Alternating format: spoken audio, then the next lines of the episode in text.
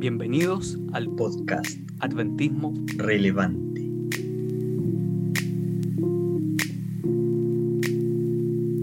Bienvenidos todos nuestros queridos amigos, bienvenidos todos nuestros queridos amigos a este podcast Adventismo Relevante, que el día de hoy estamos en nuestro eh, tercer, cuarto episodio, cuarto episodio ya de Misioneros Adventistas Chilenos por el Mundo. Espérate, primero, segundo, tercero, cuarto, sí, efectivamente es el cuarto episodio que estamos aquí grabando. Y el día de hoy tenemos una invitada muy especial. Ella es Fran Bustamante, ella es chilena. Eh, vamos a saber un poquito más de su historia durante eh, la conversación. Ella en este momento es odontóloga y está en Togo, eh, así que ella aceptó nuestra invitación. Hoy día realmente va a ser asombroso lo que vamos a estar viviendo. Compadre Alex, ¿cómo estás tú? Uh, qué gran momento, sí. Yo estoy feliz. todas las veces siempre digo que estoy feliz porque estoy feliz. Y, no, es genial poder contar con más personas si es que durante los capítulos pasados quedaron sorprendidos con las historias de nuestros misioneros amigos que están por el mundo, ahora nos encontramos también con otra persona que tiene harto que, contarnos. Es interesante. Quizás muchos no conocen Togo o, nunca han escuchado hablar de, de Togo en sí, así que creo que es algo que puede ser muy interesante. Realmente yo creo que esto va a ser, pero asombroso. Así que sin más preámbulo, Fran, bienvenido a nuestro podcast. Muchas gracias chicos, gracias por la invitación. Les cuento que yo tampoco conocía Togo. Hasta el día de hoy tengo amigos que creen que estoy en el Congo, pero bueno, estar aquí hace también conocer a las personas, la cultura y, y querer trabajar por ellos. Buenísimo, gracias, gracias por acompañarnos. Y vamos a partir al tiro. Te vamos a hacer un par de preguntas rápidas para partir. esto no está en la pauta, así que prepárate, preguntas random, terriblemente random. Son súper random. Ya, eh, la primera, don Alex, parte usted. Eh, ok, perro gato. Perro. ¿Pastel de oh. choclo o humita? Ay, las dos. Buenísimo. Eh, don Alex. eh, sopaipillas pasadas, sopaipillas de la de carrito. Sopaipillas de carrito y con palta. Oh, buenísimo, buenísimo, buenísimo. Eh, oye, ¿Super 8 o Chocman? Eh, super 8. Buenísimo, buenísimo. Don Alex, ¿tiene una más? Eh, creo que no, creo que no. Yo tengo una, sandía con o sin harina. Harina tostada, por supuesto. Sin harina, sin harina ah, buenísimo. ah, pero genial, pues genial, genial. Bueno, ya te conocemos un poquitito más. Esas son preguntas trascendentales de nuestro podcast. Ah, se las hacemos a todos nuestros misioneros. Y vamos a partir con la, con la primera pregunta, don Alex. Eh, vamos a conocer un poquito a la Fran, ¿verdad? Sí, tú dijiste algo que era odontóloga. De hecho, creo que es la primera vez que conozco a alguien que haya estudiado odontología. Como que mi línea va por otro lado. Entonces, eh, no por el área de salud. ¿Qué, ¿Qué estudiaste? ¿De dónde eres? Eh, cuéntanos más sobre, sobre ti. Ya, a ver. Primero me voy a presentar para que se rían de, mis nombres, porque tengo tres nombres. Acá, de hecho, solo existe uno y cuando me preguntan cómo me llamo, todos se ríen. Me llamo Francisca Daniela Paola Bustamante González. tengo 27 años, soy de Concepción, Chile. Y, y claro, pues soy odontóloga, egresé el 2019 Em, de la Universidad San Sebastián en Concepción. Oye, buenísimo, buenísimo. Egresaste hace súper poco y ya estás en Togo. Me imagino los planes que Dios tiene para ti los próximos años. Buenísimo. Oye, ¿y cuál es tu historia? Eh, ¿Tú eres adventista de, nacimiento? ¿Conociste en algún momento a Jesús? ¿Cómo ha sido tu experiencia de fe? Bueno, la verdad es que toda mi familia es católica. De hecho, yo desde pequeña hice como todas las ceremonias eh, católicas en el sentido del bautizo, llegué a hacer mi primera comunión, pero es bien, es bien loca mi, historia, la verdad, porque una de las mejores amigas de mi mamá era adventista, perdón, es adventista, de hecho es odontóloga también. Y en ese momento cuando yo nací, em, mi mamá le pidió que ella fuera mi madrina. Nosotros sabemos que como adventistas no tomamos ahijados, pero ella, a pesar de, ser adventista, estaba un poquito alejada y eh, aceptó, entre comillas, este desafío, pero le dijo a mi mamá que me iba a llevar por su fe. Eh, a medida que yo empecé a crecer, después de hacer, como les comentaba, la, la, primera comunión, que la verdad es que es bien loco porque la quise hacer solamente para probar la hostia. A ese nivel de, de básico, mi conocimiento como cristiano. Eh, mi madrina eh, me empezó a... Disculpa que te interrumpa, pero yo estoy en la misma. ¿Cómo sabrá una hostia con manjar? Siempre me he preguntado. A nada, a nada. Era una cosa de verdad, o sea, no tiene sabor a nada, es como un papel que se te deshace pues y ya. Ah, mejor un chilenito, mejor un chilenito. por, favor, Frank, continúa nomás.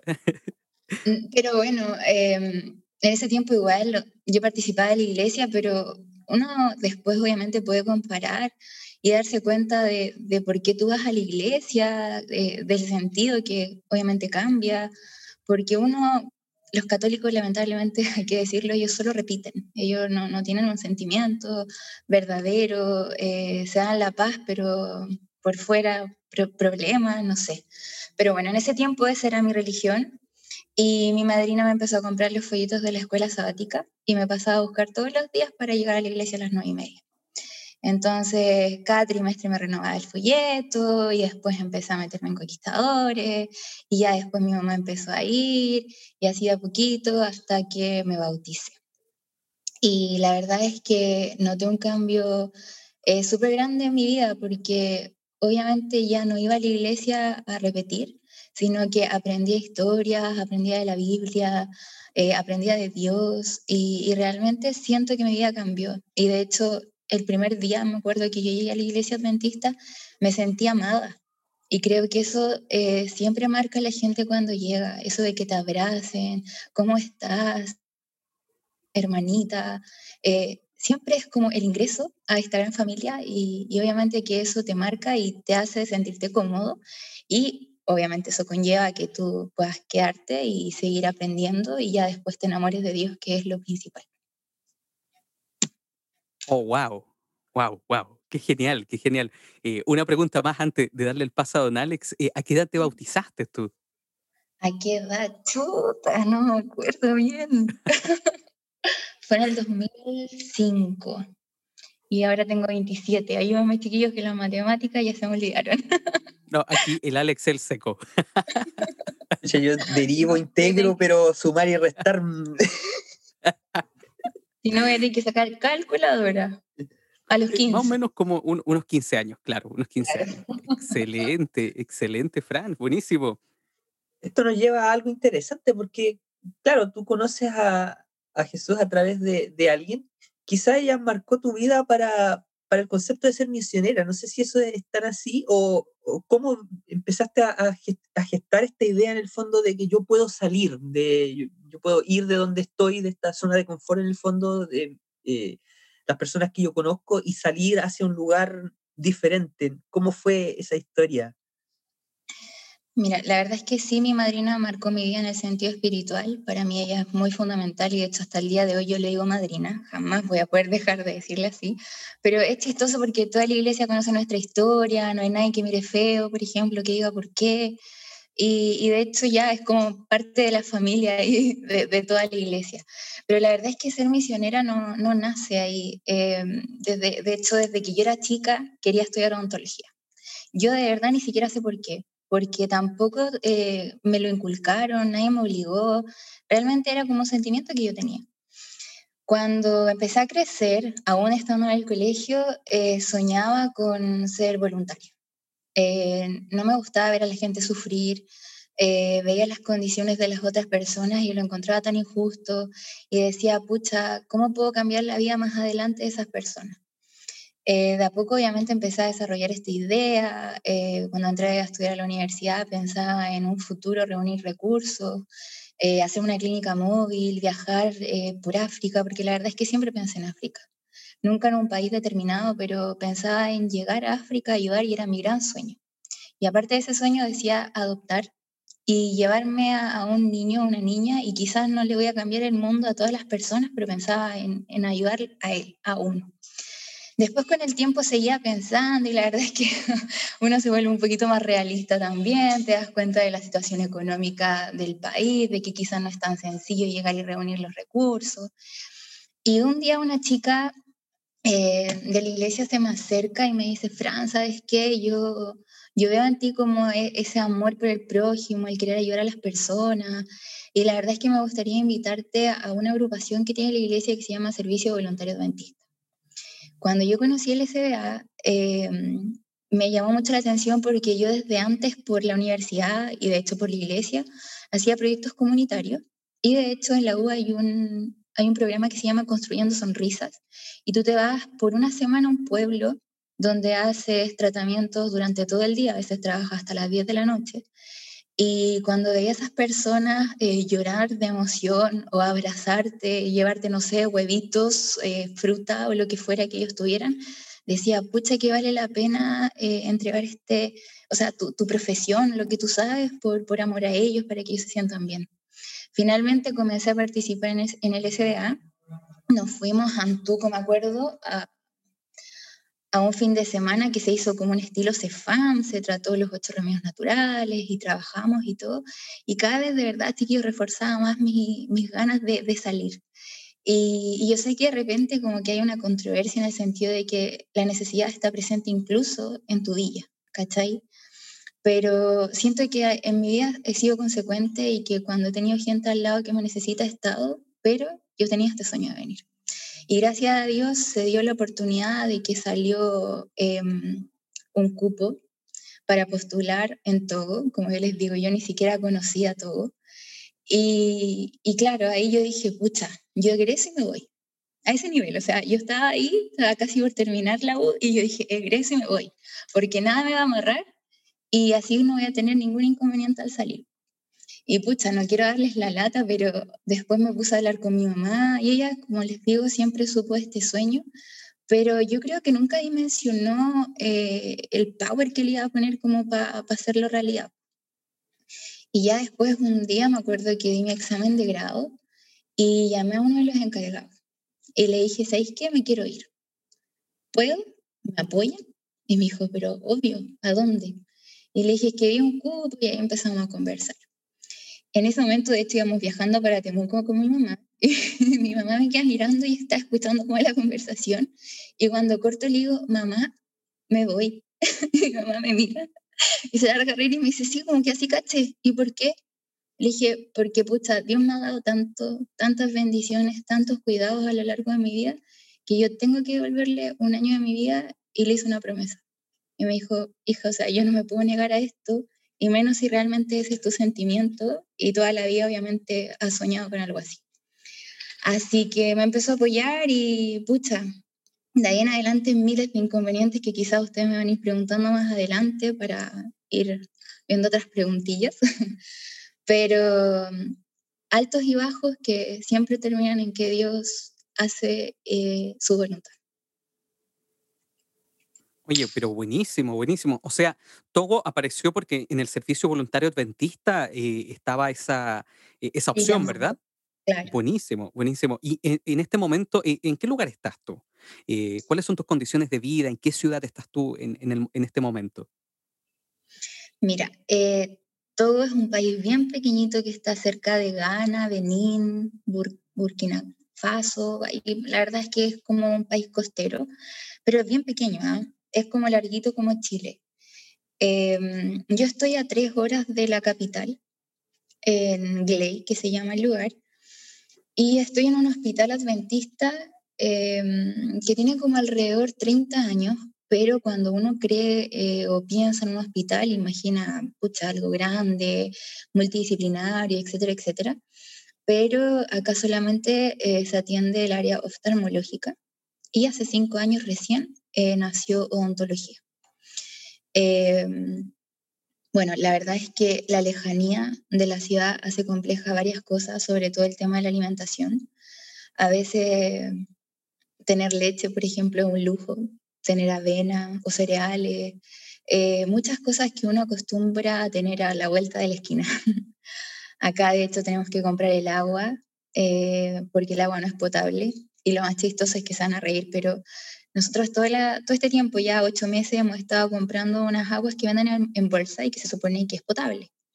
Y hace unos dos días estábamos mirando el plástico porque, bueno, tuvimos un inconveniente, ahí el agua venía sucia, y dijimos, ¡ay, qué raro! Primera vez que pasa esto, bla, bla, bla, y estamos leyendo y era agua de pozo. O sea, ocho meses hemos tomado agua de pozo, creyendo que era agua potable, y comprándola, haciendo que podíamos haber sacado del agua, o sea, perdón, de, la llave de, de la casa. Eh, cuando llegué, la verdad es que, pucha, yo siempre supe que iba a venir a condiciones mínimas. Eh, de partida, conexión, yo pensaba que iba a tener cero. Y a pesar de que es súper intermitente, eh, de repente tenemos que estar comprando crédito en el celular para poder tener cuando se cae, existe la posibilidad de comunicarse y eso es súper importante cuando uno está lejos de la familia. Así que en ese sentido no me puedo quejar.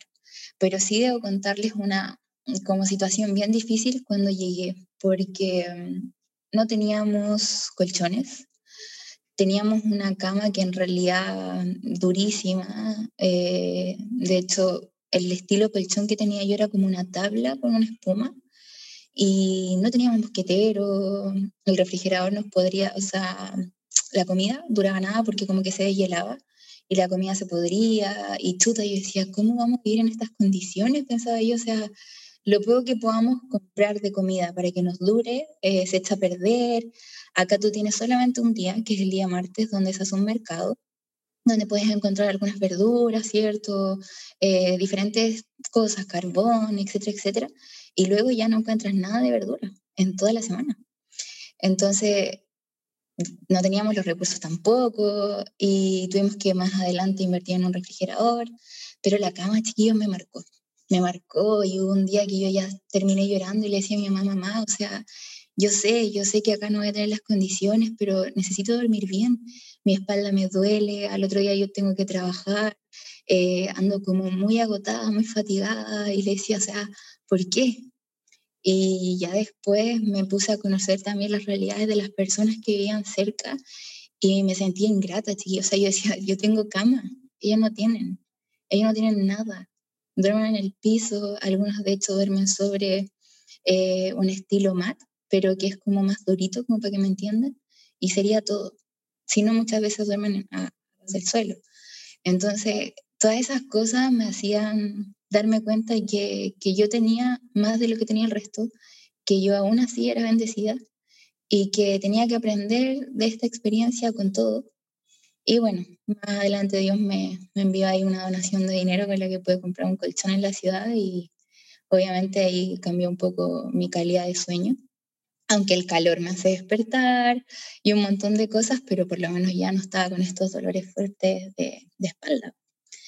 Pero aún así, siento que donde estoy es un lugar tranquilo, es un lugar en donde tengo todo, y, y aprendí a valorar tanto las cosas de, Chile porque creo que eso, la verdad es que todos deberíamos vivir algo así y, y, es triste, es triste tener que pensar que si no vives algo así tú no valoras lo que tienes, pero el ser humano es, es, de esa forma. Eh, pero realmente en Chile, pucha, uno tiene de sobra y se queja. Y, y, no se da cuenta que aquí la gente es feliz con tan poco.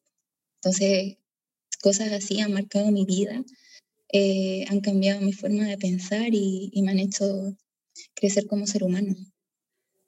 Es interesante eso porque efectivamente pasa mucho que uno piensa que aquí no tiene mucho, pero en realidad tiene más que muchos en el mundo y, algo que uno tiene que, pensar es una gran lección de vida.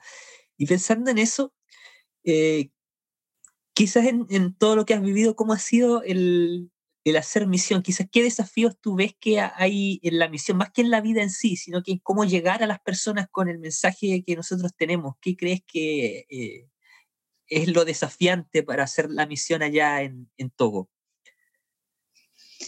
Lo, lo, primero, siento que como limitante es el idioma, porque acá alrededor de 30 dialectos eh, son presentes como en todo lo mes. En la zona en la que estoy generalmente hablan Ebeca, Biel, Amba y muchas lenguas. Aparte de eso se habla el francés, pero las personas que no lograron tener eh, educación, que no lograron terminar la escuela, solamente hablan su, su dialecto. Entonces, ese ha sido como el, el, gran desafío, la verdad es que antes de venir em, yo me puse como a investigar, a tratar de hacer como algunos cursos de francés, pero sabía lo básico, chiquillo. Cuando llegué acá, como que mi oración de todos los días y de cada momento era así como, Dios, ilumíname con el don de lengua. Necesito entenderlos, necesito comunicarme. Y, me esforzaba y de repente hablaba súper mal el francés. Yo, bueno, yo creo que lo hablo mal también ahora, pero un poquito mejor que antes. Y, y de a poco entendiéndolo, pudiendo llegar también a ellos, sabiendo sus necesidades. Eh, como principalmente yo creo que ese ha sido el, el desafío más grande ellos son bien diferentes, obviamente, en cultura y en creencias. Eh, a pesar de que son adventistas, de repente tienen unas creencias diferentes o actúan siendo poco consecuentes. Y ese es como el error de las personas que estuvieron antes o las personas que en realidad los vinieron a, a porque ellos no tienen toda la información como debería ser. Entonces, en base a todas esas cosas, eh, tratamos de predicar con el ejemplo, de enseñarles el amor. Yo creo que eso ha sido súper fundamental porque ellos no conocen eh, lo que es abrazarse, lo que es hacer cariño. Y la verdad es que yo soy una persona súper de piel, a cada rato los ando molestando, mosqueando. De hecho, mi familia en sí es así, o sea, todo el rato, no sé, eh, que te vaya a sentar al lado a mirar qué estáis haciendo, que empezáis a molestar para que te pongan atención. Entonces acá los niños eran bien tímidos, bien lejanos, y tratábamos de mostrarles el amor y decirles que, que Dios los amaba y que por eso nosotros estábamos aquí, porque al final decidimos dejar nuestra vida por ayudarlos, por tratar de aportar un poquito y poder enseñarles también. Y, así la, la, misión acá ha sido bien variada, chiquillos, porque claro, yo así como conocimiento bíblico eh, tengo, pero no soy una experta, siento que me falta mucho. Sin embargo, aún así, eh, para mí ser misionera voluntaria, como era poner mi profesión al servicio de Dios. Y a través de, de, eso también, y al llegar acá, me di cuenta que no solo me podía quedar en las cuatro paredes de mi box, y así empecé a apoyar a las iglesias que estaban débiles, a hacer proyectos y proyectos y proyectos. Y de verdad yo agradezco a Dios que siempre me da una idea nueva para hacer con ellos. Y aparte de que me dé la visión, me da la provisión. Y eso lo aprendí acá. Eh, y de esa forma, predicar con el ejemplo, el método de Cristo, y que ellos, como les mencionaba, aprendan a depender de Dios en primer lugar y, y querer superarse pero confiando plenamente en Él. Wow, yo estoy, estoy sin palabras.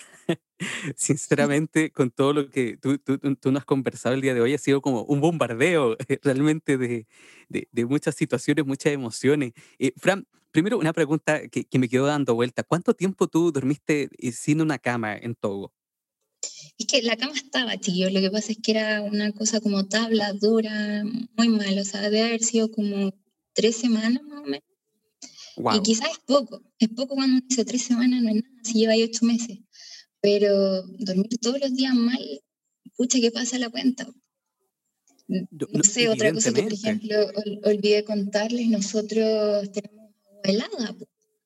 Y hay veces en que tenéis frío a las 6 de la mañana, que bueno, no son tantos los casos porque acá generalmente hace mucho calor, pero ya la abuela es parte de tu vida, ¿cachai? Y una vez me tocó porque, bueno, uno de los problemas, igual que quizás más adelante les voy a contar, ha sido en relación a mi salud. Y tuve que salir de acá a otro país y cuando me bañé con agua calentita, oh, no saben cómo lo valoré, no quería salir, decía, ¿qué es esto? me había olvidado todo. y ahí tú te das cuenta que cosas tan pequeñas tú, tú no valoras. Y a eso iba con lo que les mencionaba anteriormente también. Uno tiene que ser agradecido por todo lo que tiene.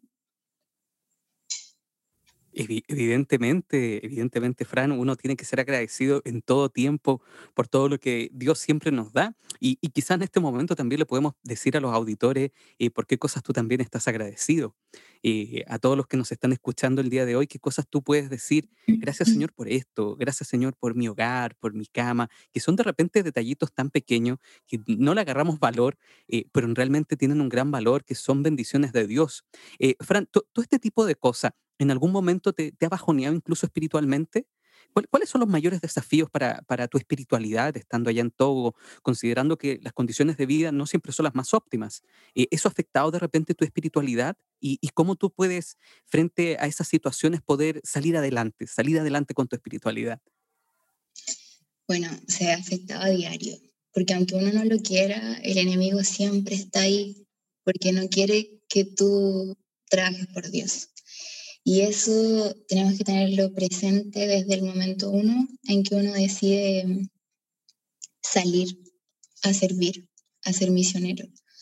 Porque a veces uno cree que por servir a Dios las cosas van a ser fáciles, porque sabemos y confiamos que Él va a estar con nosotros cada día, como sale en la Biblia, pero también conocemos la existencia de una persona que no está feliz al hacer estas cosas. Entonces, lamentablemente he tenido eh, varios desánimos, de repente eh, estoy muy cansada físicamente porque hago mucho y la verdad es que ahora alrededor de cuatro meses estarían quedando de, proyecto y cada vez quiero hacer más cosas, quiero aprovechar eh, todo lo que queda y, y a veces, pucha, sale un nuevo proyecto y sale un nuevo problema que, no sé, por ejemplo, me pasó que un carpintero, entre comillas, me robó plata. Eh, hace poco hice una remodelación para la casa de, de los hijos de Benoit, para las personas obviamente que no lo conocen, él es mi asistente dental. Es la persona que más se la jugaba por mí aquí en Togo y sentía que de alguna manera tenía que devolverle la mano por todo ese amor que entrega, por toda esa buena disposición, porque realmente es un ser humano increíble.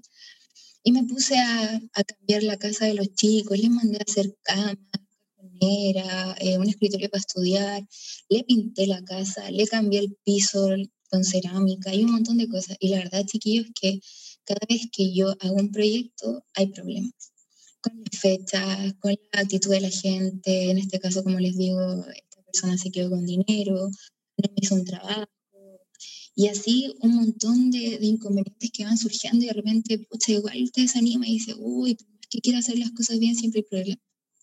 Cuando les contaba, por ejemplo, hace poquito del tema de salud, eh, creo que ese ha sido el, más grande desafío que he tenido, porque mm, tuve un problema, eh, y de hecho hasta el día de hoy lo tengo, pero gracias a Dios más leve, en la piel.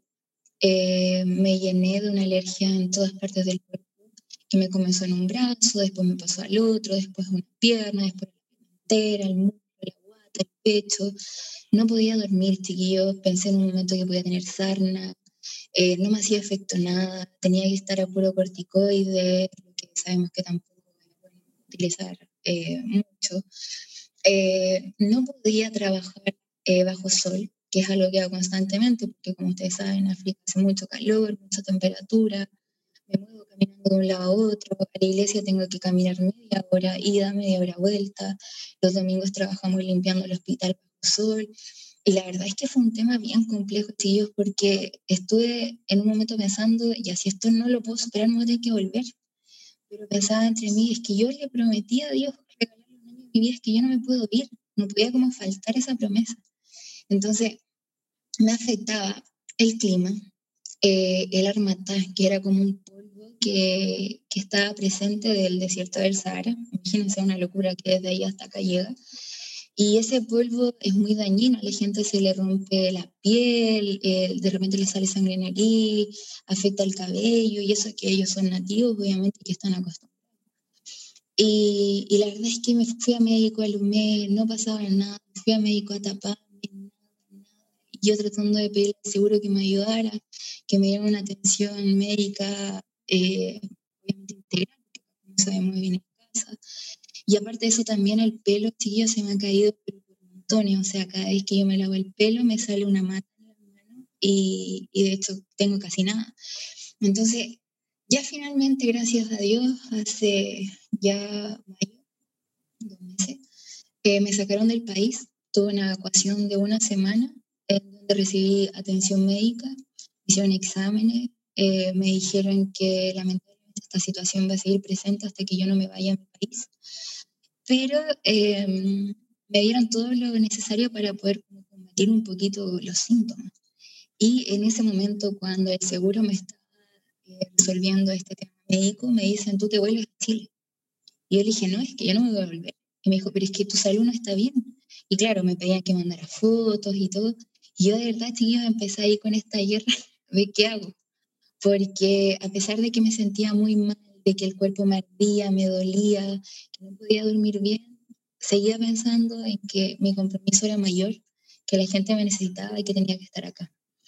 Y, y la verdad es que, como les digo, o sea, de repente teníamos tantos inconvenientes, cosas quizás que son un más pequeñas en el sentido de la convivencia, vivir con personas que son diferentes, que quizás pueden ser de tu mismo país, pero a pesar de eso uno tiene inconvenientes, tú tienes que aprender también a trabajar tu carácter y mejorarlo porque finalmente, como sabemos, lo único que vamos a llevar al cielo. Entonces, al final, todo, todo, todo se traduce en tu espiritualidad, en cómo tú estás conectado con Dios y, y también en el aprender a, depender 100% de Él. Porque si no fuera así, de verdad que yo no estaría hablando con ustedes en este momento, contándoles que llevo ocho meses de, de trabajo. Y, y puchas, quizá más adelante podemos hablar cómo fue salir de Chile y cómo fue ese tremendo desafío y, y darse cuenta que realmente Dios quería que yo estuviera acá. Oye, ¿y por qué no los contáis al tiro? Cuéntanos al tiro cuál fue ese desafío. No, quizás estoy hablando mucho, digo, no sé. No, para nada. Estamos eh, emocionados escuchando porque eh, antes de que, de que continuemos, yo pensaba mientras eh, comentaba lo, lo, anterior, pensaba en el ejemplo de Jesús, porque eh, cuando uno piensa justamente como iglesia, eh, que solo el método de Cristo es el que va a dar resultado en el fondo para la predicación del Evangelio. Y veo justamente en la historia que nos cuentas, eh, al ayudar a tu asistente, al estar ahí apoyando a los miembros de, de las iglesias que están ahí, eh, es justamente, tú misma lo dijiste en un, en un, momento, que quizás no te sentías como una experta, pero en, en temas bíblicos en general, obviamente tú sabes lo que tienes que saber, pero eh, quizás lo importante justamente es eso, para que las personas que nos están escuchando eh, eh, sepan también que en realidad eh, lo que uno tiene que hacer es justamente mostrar, tal como Jesús se dio a sí mismo por, por los demás, yo creo que estamos impresionados, así que dale nomás con eh, esa historia de cómo, cómo te llevó eso hasta allá. Sí, pues la verdad es que yo siempre he pensado y siempre lo he dicho, eso no tiene que ser un, un impedimento al, contrario, o sea, eh, de verdad creo que primero obviamente hay que amar a Dios para poder atreverse a, a, salir a servir, pero como les mencionaba, o sea, el método de Cristo fue el que Él nos enseñó, o sea, cómo no vamos a poder trabajar en base a ello. Y pucha, eh, no sé, po, yo siento que una de las experiencias más potentes de, de, de todo que me ha tocado vivir o, o de llegar a todo fue todo el periodo todo. Porque como les mencionaba, yo crecí el 2019, les conté que, claro, hablé con mi todo listo, postulé, empecé a hacer los trámites, y de repente, chiquillo, se cae el proyecto. Eh, me pongo a mirar por la página, ya no estaban los grupos, empezamos a hacer averiguaciones, y así como, pero qué onda, qué pasó, quizá ya postularon otras personas y quedaron. Tuve reunión con SBA, me preguntaban si me quería ir a otra parte, y nos pusimos a buscar y no había nada odontólogo.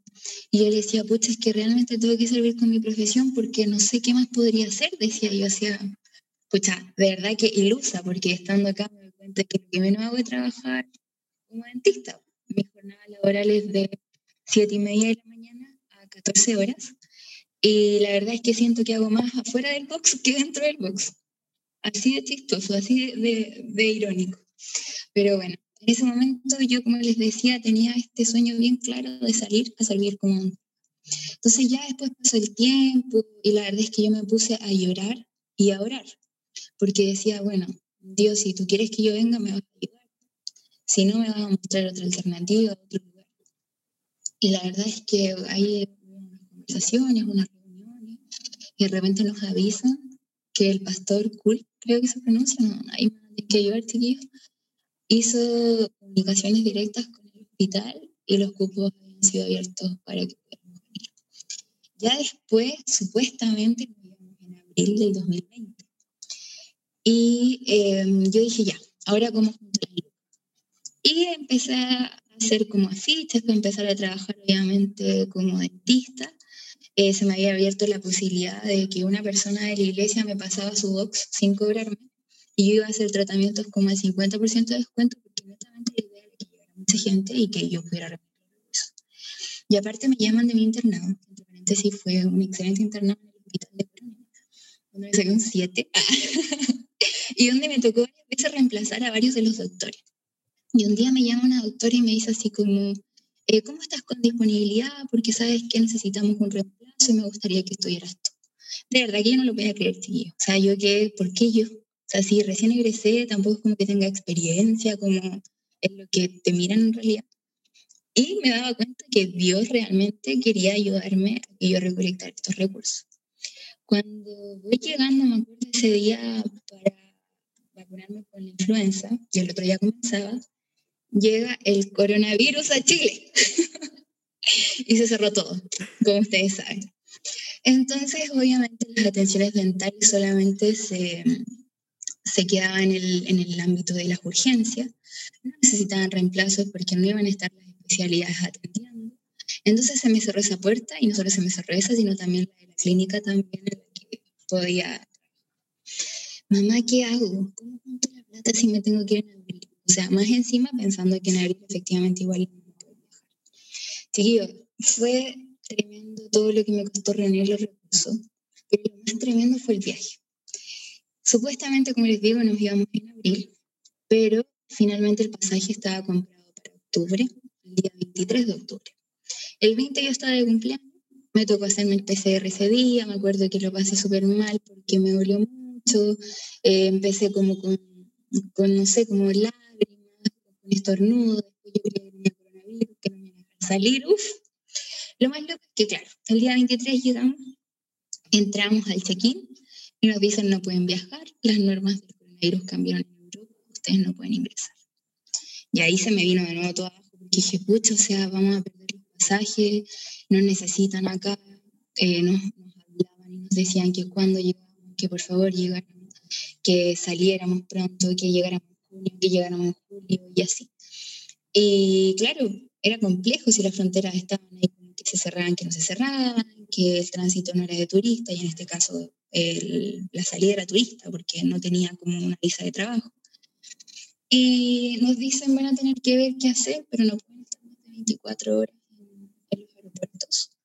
Así que hay que hacer coincidir los vuelos. Yo me volví a Conce porque obviamente estaba en Santiago en ese momento y no quise decir nada, no dije si me iba o si no me iba. La verdad es que creía ya que yo no iba a venir. Y le dije, la, la verdad es que le dije todo en manos de Dios y le decía a mi mamá, bueno, si no se puede, Dios sabe que lo intenté. Y tampoco podía ser como terca y, y, esforzarme, esforzarme, porque quizás también era la señal de que él no quería. Entonces tenía como que. Y por eso les digo que todo este proceso ha sido también como para trabajar mi carácter, mi paciencia y todas esas cosas que finalmente mencionaba y lo que no me cielo.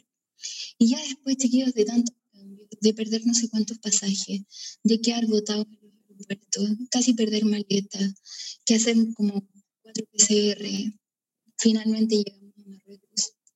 Tuvimos que pagar, de hecho, en unas maletas extras que venían llenas de donaciones, ni siquiera con cosas nuestras, más de 250 euros por traerlas, cada una. Y, y así un problema tras otro, cada aeropuerto, cada frontera, un desafío, pasábamos uno y decíamos en el otro, no puedo volver a Chile. Y así seguíamos y seguíamos y la verdad es que cuando llegamos a Marruecos, quedamos votados siete días.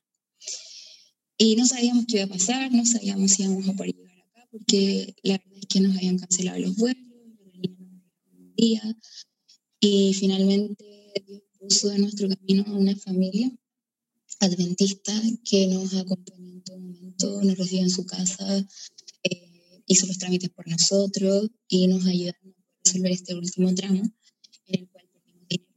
Tuvimos que comprar otros pasajes, pero y cambiar hasta la ruta. Pero nos permitieron finalmente llegar acá y, y, con todo, todo lo que había pasado, que realmente si se los detallara sería aún más largo, realmente yo reafirmé la idea de que Dios quería que estuviéramos aquí. Entonces creo que esa experiencia, que quizás no ha sido en todo mismo, eh, ha sido una de las más potentes, porque un ser humano decae, se desanima y de repente como que todo, así como ya, me rindo. Pero siento que Dios estuvo ahí y permitió también que yo me siguiera esforzando y quizás que fuera perseverante también en esta idea y, y, hoy en día poder ayudar porque pucha chiquillo alrededor de 28 familias son las que constantemente eh, se les da alimentos como estilo canastas familiares, eh, les compro ropa, les paso dinero para que compren cositas en el mercado y así muchas cosas que, que se hacen por amor a los niños y, y para que ellos también puedan ver eh, el amor que tiene Dios en ellos, como les decía.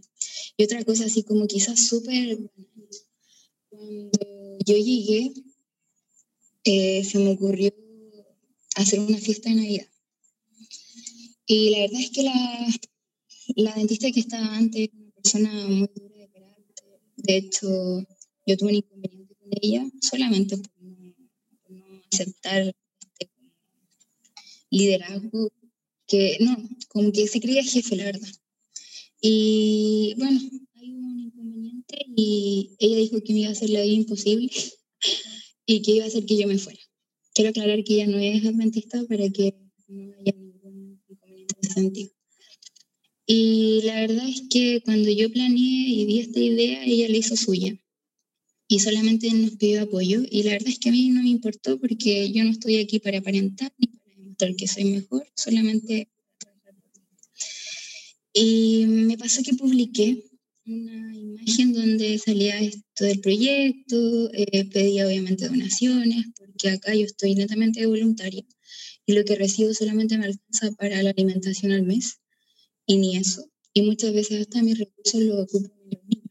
Entonces obviamente hacer una fiesta para alrededor de 30 niños en primera instancia era imposible, porque no tenía recursos. Y publiqué Chiquillos, no pasó ni dos semanas y me bloquean mi Instagram, pero irreversible. Y la verdad es que me dio mucha pena. Y por eso les digo que es algo súper tonto lo que les voy a contar.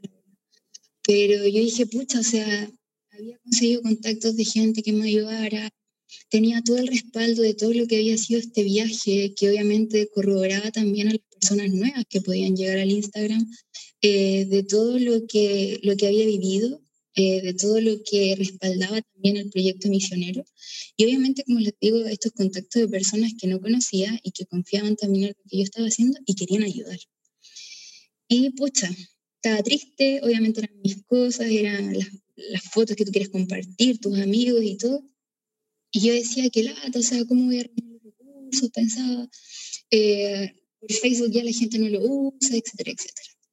Después pasó que me hizo un segundo Instagram y me lo volvieron a bloquear. O sea, no pasó ni una semana y me lo bloquearon. Y yo dije, ¿qué onda? O sea, debe ser esto de, del tema de quizás el lugar. Y dije, ya, no voy a hacer ningún Instagram hasta el día de Navidad, dije yo, como para mostrar que realmente se están utilizando los recursos. Y le dije, todo en manos de Dios. Dije, bueno, Dios, si me van a llegar los recursos, me van a llegar con o Instagram.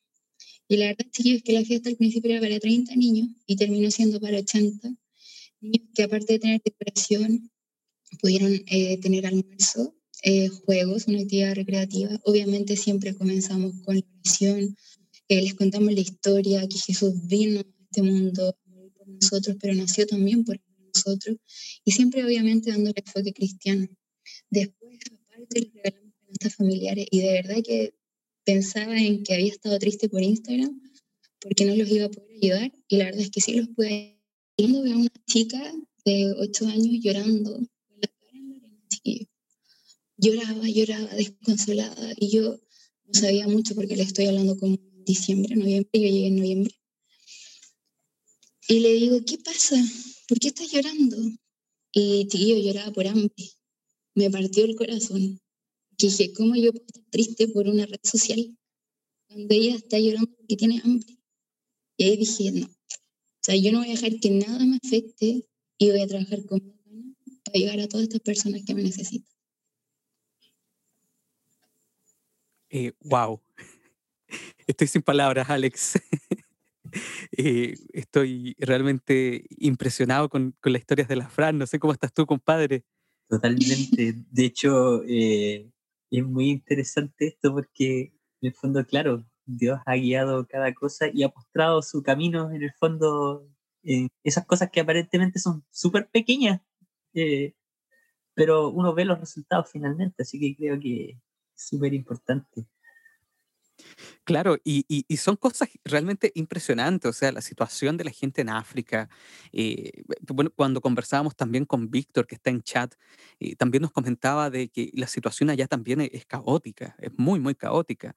Em, entonces, eh, hay mucha pobreza, hay, sobre todo hay, temas culturales que están detrás de repente, él los tenía que educar también de por medio, y, realmente aquí yo estoy impresionado, impresionado con lo que tú estás haciendo, Fran, y, y algo que me gustó mucho, o sea, más que estar solamente en el box, es trabajar fuera del box.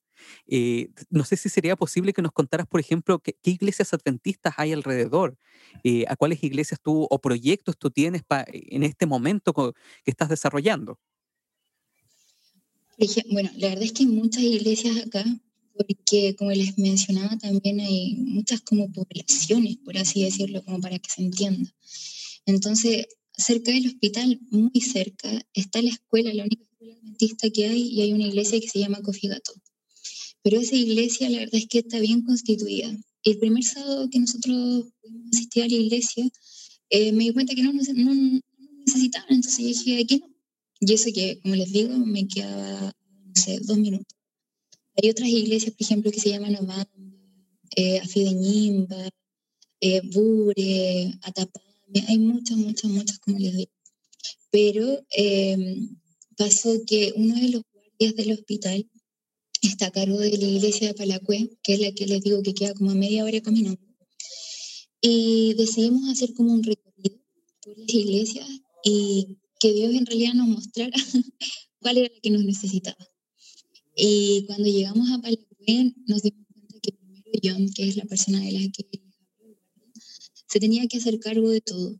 No había ancianos, no había pastor, porque el pastor tiene que recorrer todas las iglesias que hay acá. Y muchas veces pasaba que a él le toca trabajar los sábados en el hospital y él no podía asistir obviamente a hacer la escuela sabática, ni el culto, ni nada.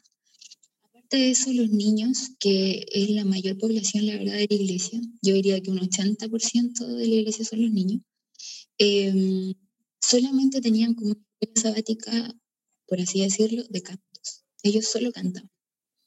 Entonces yo dije, pucha, es que esto no puede seguir así. Y reestructuré la escuela sabática. Eh, comenzamos a hacer obviamente un espacio de canto, un espacio de pedido y de agradecimiento, el espacio de historia, luego la ofrenda. Eh, y así hacer que los niños tiempo se empiecen a hacer partícipes de esta actividad, que ellos hagan la escuela sabática. Hasta el día de hoy muy pocas veces se han contado la historia, pero si ellos dirigen, por ejemplo, ahora los cantos, que, quién va a pasar adelante, eh, tú vas a pasar hoy día la ofrenda. Entonces, de a poco nos hemos ido dando cuenta que todo este trabajo también eh, se está manteniendo, que es lo principal, y la verdad es que es mi gran temor, porque de repente pienso, pucha, es que los blancos, que le dicen yo voy en, su dialecto, eh, son como wow, como lo máximo, de hecho, una de las primeras veces que salimos como a recorrer, eh, se acercaron, no sé, a una escuela completa de niños corriendo. Yo voy, yo voy, como que fuera impopular, no sé, famoso, alguien, de verdad, o sea, imagínense como una superstar llegando. Y me sentía tan incómoda, porque decía, pucha, si soy una persona común y corriente. Pero ellos tienen como ese pensamiento de que donde tú eres blanco tienes plata. Y por lo tanto te tienen que respetar y te tienen que casi que que hacer reverencias cuando pasa.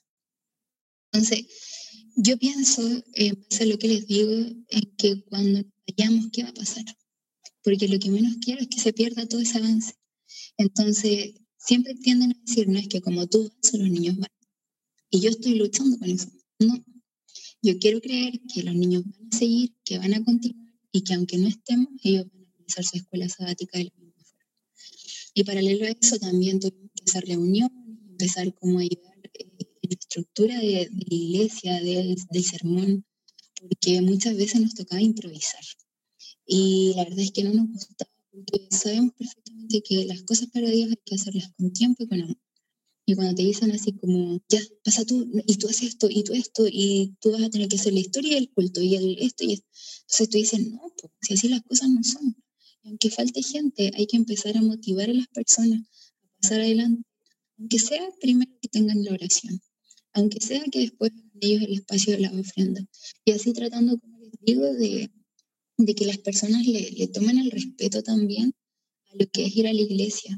Creo que eso también ha sido un tema eh, súper fuerte en el ámbito espiritual, porque, como les decía, o sea, ellos dicen ser adventistas, pero no conocen mucho ni doctrina, ni, ni realmente la creencia, entonces de repente, no sé, pues les ofrecen trabajo ese día y ellos prefieren trabajo. O no sé, hay un partido de fútbol en una cancha de, no sé, a dos metros y va a haber gente y va a estar súper entretenido y quizás haya hasta comida y la gente va a dejar la iglesia por ir a ese evento. Entonces, todas esas cosas han, sido como, como que afectan al final el, trabajo que uno puede realizar porque lamentablemente su cultura siempre los va a llevar a eso. Pero sin embargo, eh, nuestro ánimo no decae y, y seguimos trabajando en lo mismo. Y la verdad es que hay muchos proyectos, por ejemplo, no solo en el tema de las iglesias, porque ahora también eh, comenzamos a apoyar un club de conquistadores que queda a 45 minutos al otro extremo de la iglesia que vamos en la mañana. Entonces nuestros sábados ahora van a ser súper caóticos, porque llegamos de nos cambiamos ropa si es que alcanzamos o vemos si podemos comer algo nos vamos a. Y allá se realizan las actividades de las 2 y media hasta como las 5 y media, donde el club es enorme, o sea, chiquillos habrán como 100, 100 niños, o sea, esos clubes tú los en Chile. Y, y, todos estos niños con ganas de aprender y con solamente dos o tres líderes. Entonces tú piensas, ¿qué hacen tres líderes con tantos niños? Entonces ahora también vamos a vivir por unidades, vamos a hacer que cada niño se haga cargo de de una unidad pequeña. Y, y la verdad es que ligar responsabilidades que no son grandes, pero que obviamente ayudar para el funcionamiento. Y como les mencionaba, o sea, hay muchos proyectos extra en el área dental. La verdad es que enamorada de lo que hago, eh, quizás como les decía, me falta aprender mucho más, pero me han tocado cosas súper difíciles y lo primero que hago es digo, Señor, yo estoy aquí por ti. Yo no soy experta, no soy maxilofacial, porque lo que más me ha tocado es sacar dientes y la verdad es que el hueso del, de la raza eh, africana es bien duro, chiquillo. Y, y, le digo, yo no voy a quedar en pan, o sea, tú estás conmigo y sí o sí ayudamos a paciente. Y gracias a Dios no hemos tenido ningún inconveniente. Una vez me llegó una cirugía menor, como les digo, tampoco había realizado el vaciante.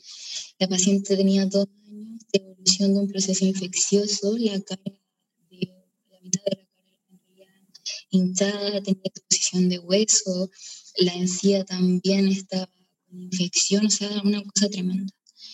Y yo dije, ¿aquí qué hago? y obviamente tengo conocimiento de lo que puedo hacer, pero del, del dicho al hecho, y de verdad, o sea, siempre me encuentro a Dios y digo, aquí estoy, estoy trabajando para ti, estoy aquí para ayudar a las personas y como sea las ayudo. Ese caso yo lo subí a un Instagram que me desde Chile y la verdad es que la evolución a una semana, chiquillo, es un milagro. Un milagro porque de haber visto exposición ósea a no ver nada, a ver la encía sanita, cerrada, o sea, de verdad, chiquillos, que ahí tú te das cuenta que Dios está. Pero también en la unidad dental hemos visto que la gente de repente no tiene dinero, no puede comprar medicamentos, entonces generalmente estamos comprando eh, amoxicilina, metronidazol, paracetamol, compramos cepillos, pastas. Entonces, cuando vemos que una persona no tiene recursos, eh, les regalamos cosas. Cuando vemos que tiene un tratamiento muy costoso y que en realidad no puede pagarlo, que lamentablemente tienen que pagar un precio muy bajito, muchas veces tratamos de disminuir casi lo máximo, otras veces terminamos pagando tratamiento y así tratando de ayudar en todo lo que se puede. En el hospital, por ejemplo, hace súper poco compramos unos oftalmoscopios. Eh, mandamos a hacer unas bancas de madera para que los pacientes cuando son las semanas de cirugía puedan estar sentados obviamente en sillas y en el piso. Ahora de hecho comencé con un proyecto de un baño que son dos millones y medio chilenos. Chiquillos, no tengo la plata, pero tengo la plena certeza que Dios me va a los recursos y van a llegar. Y así, o sea, de verdad que los proyectos, como les digo, no se limitan solamente al área dental, sino todo. Porque al final tú eres un voluntario misionero que no se puede hacer ajeno a la realidad en la que tú estás en este momento. Y, y de esa forma, o sea, siempre que algo salga, ahí está la visión y también la provisión. hemos quedado eh, impresionados con todo esto. De hecho, me, me, pareció muy genial el concepto de que los niños lo estén allá, lo estén ayudando a, que puedan tomar parte, la parte médica también. En, ahora lo último. Wow, Marco, no sé qué, qué opinas tú, pero yo estoy muy impresionado de, de esto. estoy, estoy, estoy para adentro, compadre, sinceramente porque realmente has tenido una historia pero impresionante durante todo este tiempo y yo creo que una de las tónicas que hemos visto con muchos misioneros es que también siempre han tenido eh, dificultades, sobre todo para irse, sobre todo para viajar. En la misma misión siempre, siempre hay, hay algún detallito de, por medio, eh, siempre eh, son condiciones un poco difíciles también las que están viviendo y no solamente desde un punto de vista económico, social, cultural, sino que también a nivel de iglesia. Muchas veces se necesita más instrucción dentro de las iglesias. Muchas veces se necesita también eh, que poder educar a la misma hermandad para poder comprometerse con la iglesia. Y esa ha sido una tónica que, hemos visto también en, en, otros misioneros, en otros lugares del mundo. Así que, compadre, realmente estoy impresionado con la historia de, de la Fran. Totalmente. Y para ir ya terminando. de testimonio para que la gente también pueda darse cuenta que se puede y que uno puede aportar un granito de arena también. Y justo por eso queremos, queremos preguntarte qué mensaje le puedes dejar a esas personas que quizás están escuchando ahora y que para motivarlos, para no necesariamente quizás salir tan lejos, o quizás sí, quizás hay alguien que está sintiendo el llamado de Dios para salir y, y con esta experiencia eh, sabemos de que Dios te ha acompañado y, y, puedes motivar a otros. ¿Qué le puedes decir a, a las personas que nos escuchan de salir de su zona de confort acerca de poder sentir el llamado que quizás Dios les está haciendo para hacer misión afuera, cerca. ¿Qué nos puedes decir para ellos? Quizás caer un poco en lo que hemos ido conversando en todo este rato, pero sí poder resumirlo. Eh, como les dije, la necesidad está presente en todas partes. Ahora con la pandemia hemos visto aún más eh, la decadencia obviamente económica, salud, el sufrimiento, salud mental también, porque de repente no es considerada dentro de la salud. Y quizás incluso con un mensaje que uno pueda dar, una llamada de teléfono, tenemos tanto, tantas redes sociales en las que uno puede estar pendiente. Físicamente ya sabemos que es complejo, pero la verdad es que podemos ayudar, podemos ayudar aunque sea en nuestra misma, decía, villa, pero si tenemos este sueño de salir lejos, hagámoslo.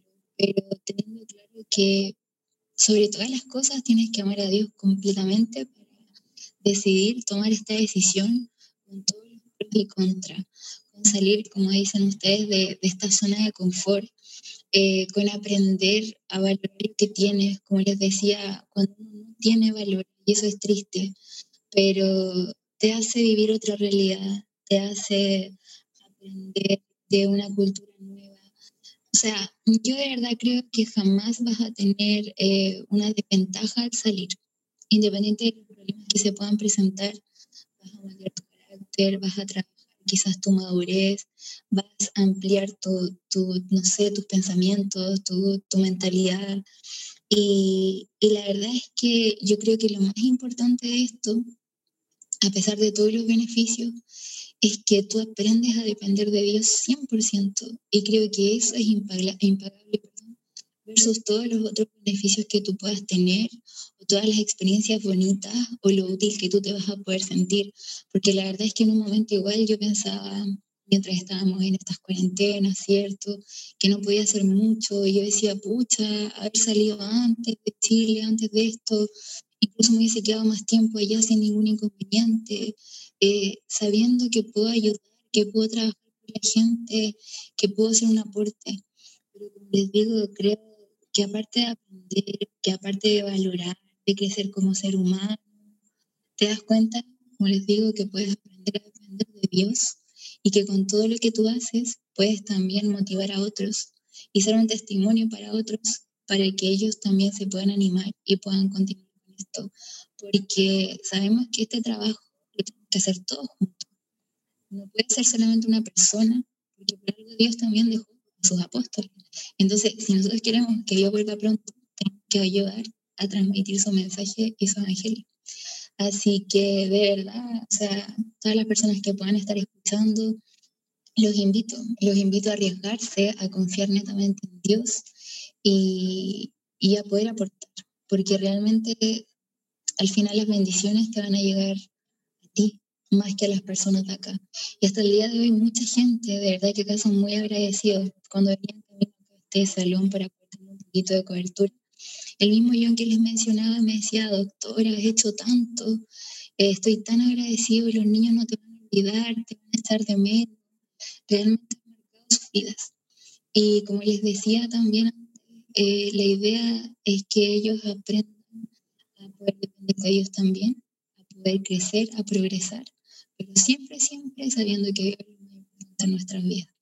Y es bonito porque me ha pasado, como les dije, por ejemplo, con la Sofi, y con mucha gente que no es cristiana, que al principio me decía, Fran, o sea, qué loco lo que estás haciendo, cómo te vas a ir en plena pandemia, mi familia que está en el norte me decía, eh, yo no quiero que tú vayas, te puede pasar algo, porque la gente no entiende, pero después, como han podido ver todo lo que ha sido vivir acá, los pros y contras, eh, te dicen, Fran, o sea, de verdad, no entiendo, o sea, realmente es Dios solamente el que está ahí contigo, eh, todo lo que has hecho, de verdad que se valora mucho, te agradezco que me des la oportunidad de poder ayudar por intermedio de mis recursos, porque al final es un aporte que es directo, no es lo mismo, por ejemplo, cuando tú vas al supermercado y te dicen, no sé, pues donaría dos pesos a la fundación tanto, tú las donas, pero tú no sabes si van a llegar. Y acá tú ves, tú ves que la gente eh, recibe los alimentos, que recibe la ropa, que puede tener dinero, eh, y etcétera, etcétera. Entonces, todas esas cosas también son testimonios y hacen que las personas se den cuenta del amor que tú sientes por Dios y que estás dispuesto a dejar todo por servirle y por amor wow, wow, estoy, estoy anonadado. Quizás hemos estado un poco más callados hoy día, Fran, pero realmente... Eh, que esto ha sido como un monólogo. Disculpa, que estamos pero totalmente impresionados con tu historia. Eh, Alex, yo creo que tú también estás en la misma. Sí, hecho, chiquillos, sin ir más lejos, eh, hace súper poco, bueno, una colega que no sé cómo llegó a mí porque era chilena, ahora está en Alemania, empezó a escribir, cómo llegaste, hiciste esto, qué tremendo testimonio, yo nunca me he dejado salir, eh, también sueño con esto, etcétera, etcétera, y hace menos de dos semanas ya se arriesgó y se fue a Tanzania. Estuvo un mes, ayudó a la unidad dental del hospital de Tanzania, renovó casi todos los sillones que no tenían agua de succión y me decía, te agradezco tanto que me abriera los ojos, te agradezco tanto eh, la forma en la que tú entregas también eh, el amor por esas personas y que gracias a ti también eh, yo sintiera el deseo verdadero de, de, salir. Y me ha pasado con muchas personas, chiquillos, que, como les digo, llegan a Instagram, no sé cómo, eh, y me preguntan y se muestran interesados, y yo trato de orientarlos, les cuento el servicio voluntario. Si no son adventistas, les cuento también para que sepan que existen hartos ministerios iglesia. Y, y así, tratando de motivar a las personas, porque de verdad que el testimonio siento que es lo más potente que puedes entregar. Y eso puede ayudar a la gente a, aprender y, a confiar en Dios. Porque de repente, no sé, las personas dudan que la lejanía, que es peligroso, que te va a pasar algo, que no sé qué más. Pero, pucha, si estamos aquí, como les digo, a ocho meses, es porque Dios me ama y porque Dios quería que yo estuviera aquí. Entonces, como les decía, el testimonio es súper importante y la gente finalmente se va a quedar con eso. Totalmente. Yo no tengo dudas de que Dios te ama, de que Dios tiene un plan grandioso para tu vida. Eh, yo estoy seguro que lo, mejor está por venir para ti y, quizás muchas veces nos hemos quedado callados en el episodio de hoy y hemos estado más callados que habitualmente, eh, justamente porque estamos los dos helados. De hecho, eh, me escribía por interno Alex, wow, qué, impresionantes historias, qué impresionante. Alex, ¿Qué, ¿Qué, opinas, compadre? Yo creo que también estás helado, igual que yo, por esta historia es impresionante yo estoy impresionado y también es importante poder destacar el, el que se necesita más gente también. Yo creo que es importante también motivar a aquellos que sienten el llamado de Dios para poder eh, ir, porque como vimos también hay, hay cosas que no pueden detenerse, eh, la misión tiene que continuar y, y hay harto que, que, hacer lejos, cerca, y creo que es importante, vale la pena poder motivar al resto que puedan apoyar también eh, estas ideas, que puedan apoyar también la misión, y que a veces las podemos escuchar como lejanas, pero cuando uno escucha estos testimonios uno se da cuenta de cuán importante es que podamos tener misioneros como iglesia fuera y, y es relevante para, para el crecimiento y para la pronta venida de Jesús. Finalmente es por eso que lo hacemos. No, es precisamente porque queremos mostrar en el fondo el, amor que Jesús mostró por nosotros al resto. Yo creo que debemos pensar y meditar justamente en eso y, hacer meditar al resto también al respecto. Además que la misión no está Así es. Totalmente de acuerdo. Y, y, y, yo creo que aquí también algo muy relevante es que todos tenemos un mensaje relevante que entregar. Eh, hay un mensaje importante que tenemos, que es parte de nuestra identidad, es parte de nuestro propósito, que tenemos que entregárselo al mundo. Eh, no lo podemos guardar, como dice también la parábola, guardarlo debajo de la almohada y no mostrárselo al resto, ¿no? ¿De qué sirve? Yo creo que hoy día eh, aquí hay muchas personas que nos están escuchando que a lo mejor sienten un deseo en su corazón de salir de su zona de confort y atreverse a ir de misión. tómalo quizás como, no sé, revelación divina por último, pero sale, Sale en este momento, atrévete, porque créeme que hay mucha gente que necesita conocer a Jesús, hay mucha gente que necesita saber de su amor, eh, sentir cariño, sentir afecto, no solamente por un ámbito espiritual, sino que también necesitan un abrazo, eh, a, quien abrazar, sentir lo que es amor.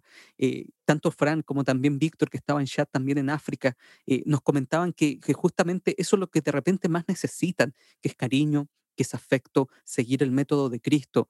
Eh, nuevamente, si hay alguien aquí que le gustaría irse de misionero, contáctate con nosotros. Vamos a ver cómo podemos enviarte a algún lugar, hacer contactos con distintos países que necesiten ayuda.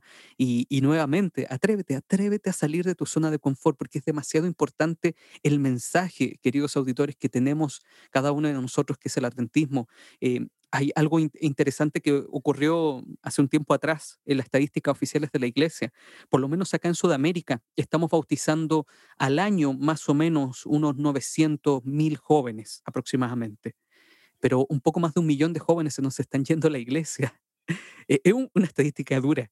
Mm. Eh, o sea, no estamos, no estamos reteniendo jóvenes eh, un 30% de los jóvenes se nos están yendo de la iglesia. O sea, el índice es negativo, menos un 30% en cuanto a salida y en cuanto a ingreso.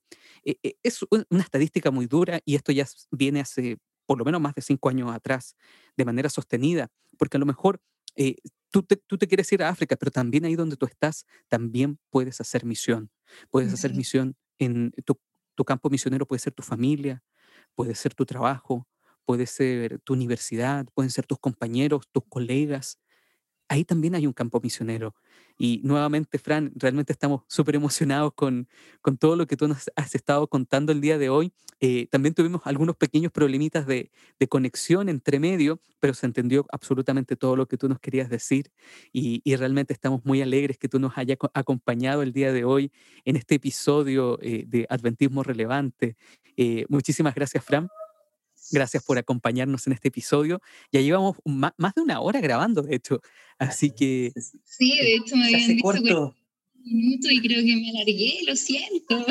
No, para, nada, para nada, no te preocupes. cosas van a quedar ahí en el tintero, pero bueno. De hecho, eh, justamente esto nos motiva para la gente. Usted quiere tener experiencias de vida y de fe poderosas que quizás eh, se queden, puedan quedar cortos. Bueno, este es el, es el, momento para tomar buenas decisiones. Así que, oh, genial.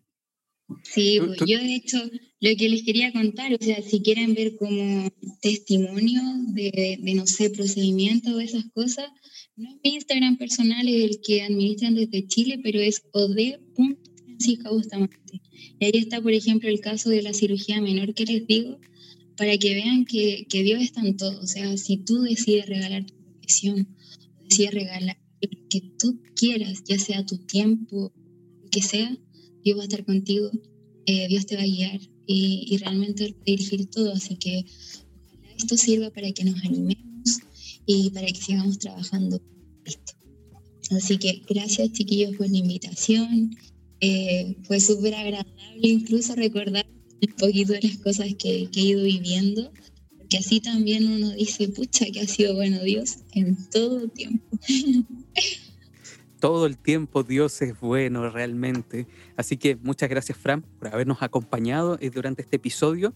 Eh, realmente gracias también a todos nuestros auditores. Por si acaso, en, el link de, nuestro Instagram también vamos a dejar un, en, un Google Drive, vamos a dejar algunos libros relacionados con misión para que tú lo puedas descargar. A lo mejor hay alguien que aquí siente algo en su corazón que quiere salir a misión y quiere prepararse de una mejor manera y quiere descubrir a lo mejor ese propósito que Dios tiene para ti. Te queremos dejar algunos libros también en, en, nuestro, en nuestro link que tenemos ahí en Instagram que nos lleva, te lleva a un Google Drive donde tú lo puedes descargar, lo puedes imprimir y puedes empezar a meditar. Eh, gracias Alex también, maravilloso capítulo tuvimos el día de hoy, no, compadre? Totalmente, y nos podemos ir felices de haber escuchado un gran testimonio. Buenísimo. Y bueno, también en nuestro podcast, todavía no le decimos a la Fran, pero Fran, si nos puedes mandar un par de fotos para subirlas a nuestra página de Instagram sería genial. Y, y ahí pueden ver también sigan a la Fran, vamos a dejar también ahí el link de, de, su Instagram para que lo puedan seguir y también si tienen alguna duda también la pueden escribir y, ver también lo que ella está realizando en África. Nuevamente gracias Fran, gracias a todos nuestros auditores, gracias Alex y nos veremos la próxima semana eh, que tenemos un invitado súper interesante la próxima semana. Eh, eh, voy a hacer un pequeño adelanto, Alex. lamentablemente no podemos decir el nombre, tampoco oh. podemos decir el país en el que está, eh, porque ¿cómo, no, ¿cómo van a invitar a alguien que, que, no le pueden decir el nombre ni tampoco el país? Porque él está en un país eh, donde existe un totalitarismo eh, religioso que le impide decir que él es adventista, le impide decir que él es cristiano. Entonces va a ser un capítulo impresionante que vamos a tener la próxima semana. Así que atentos porque realmente esto va a estar muy bueno la próxima semana. Y nuevamente, gracias Fran, gracias Alex y nos vemos la próxima semana en un capítulo más de Adventismo Relevante. Gracias chicos, que Dios los bendiga.